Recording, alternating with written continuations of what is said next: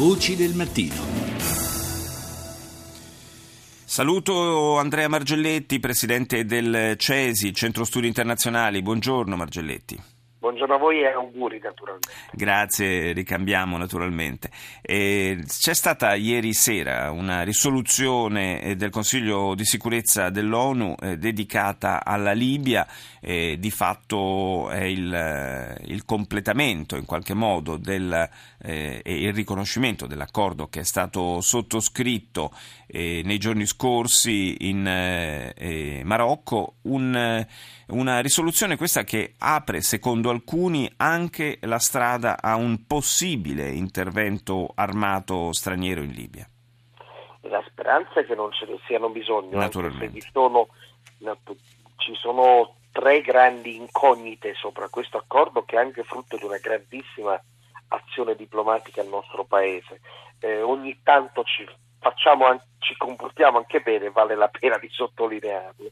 Le tre grandi incognite sono, primo, l'accordo riuscirà a tenere, cioè coloro che l'hanno firmato saranno in grado di implementarlo a casa loro? Il secondo punto è eh, il sud del paese è una grande, grandissima incognita e quindi speriamo che non sarà un accordo che riguardi soltanto eh, diciamo, le città costiere, quelle di cui si parla sempre, eh, mentre buona parte del paese è, diciamo, c'è anche poca informazione su che cosa avviene. E il terzo punto è naturalmente il convitato di pietra, cioè l'ISIS, che è un sistema che funziona, che sta muovendo molto bene in, in Libia e speriamo che questo accordo blocchi le ambizioni di, quelle, di quell'organizzazione sul paese nordafricano. Beh, naturalmente le, non basta un accordo, non basta la diplomazia per bloccare le ambizioni eh, espansionistiche dell'ISIS, eh, ci vorrà anche un intervento eh, sul piano militare e la speranza è che una Libia in qualche modo che abbia ritrovato la sua unità possa gestire la cosa direttamente al suo interno.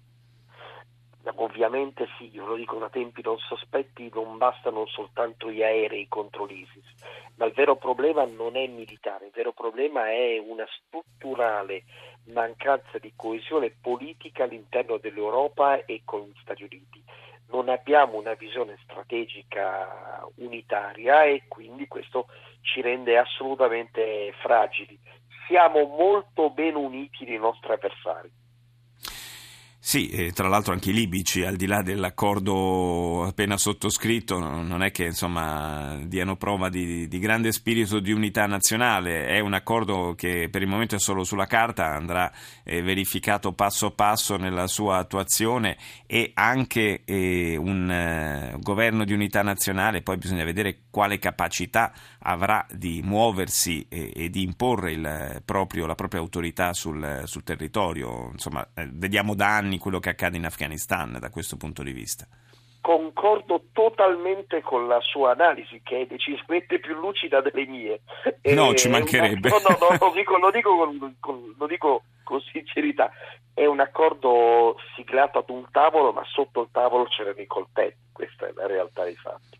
Eh, abbiamo anche visto quanto ci sia voluto quel giorno e quanti, fino all'ultimo momento, quanti eh, rischi di rottura ci siano stati prima della, della firma finale, per cui insomma è chiaro che il, eh, il clima in Libia non, eh, non, si pacifica da un giorno all'altro semplicemente mettendo la firma su un pezzo di carta. Occorrerà una, un grande pressing anche politico e diplomatico e ci auguriamo che, eh, come sottolineava lei Margelletti, una eh, maggiore un, unità di intenti da parte eh, dell'Europa e, e, degli Stati Uniti possa produrre davvero un pressing efficace in questo, in questo senso.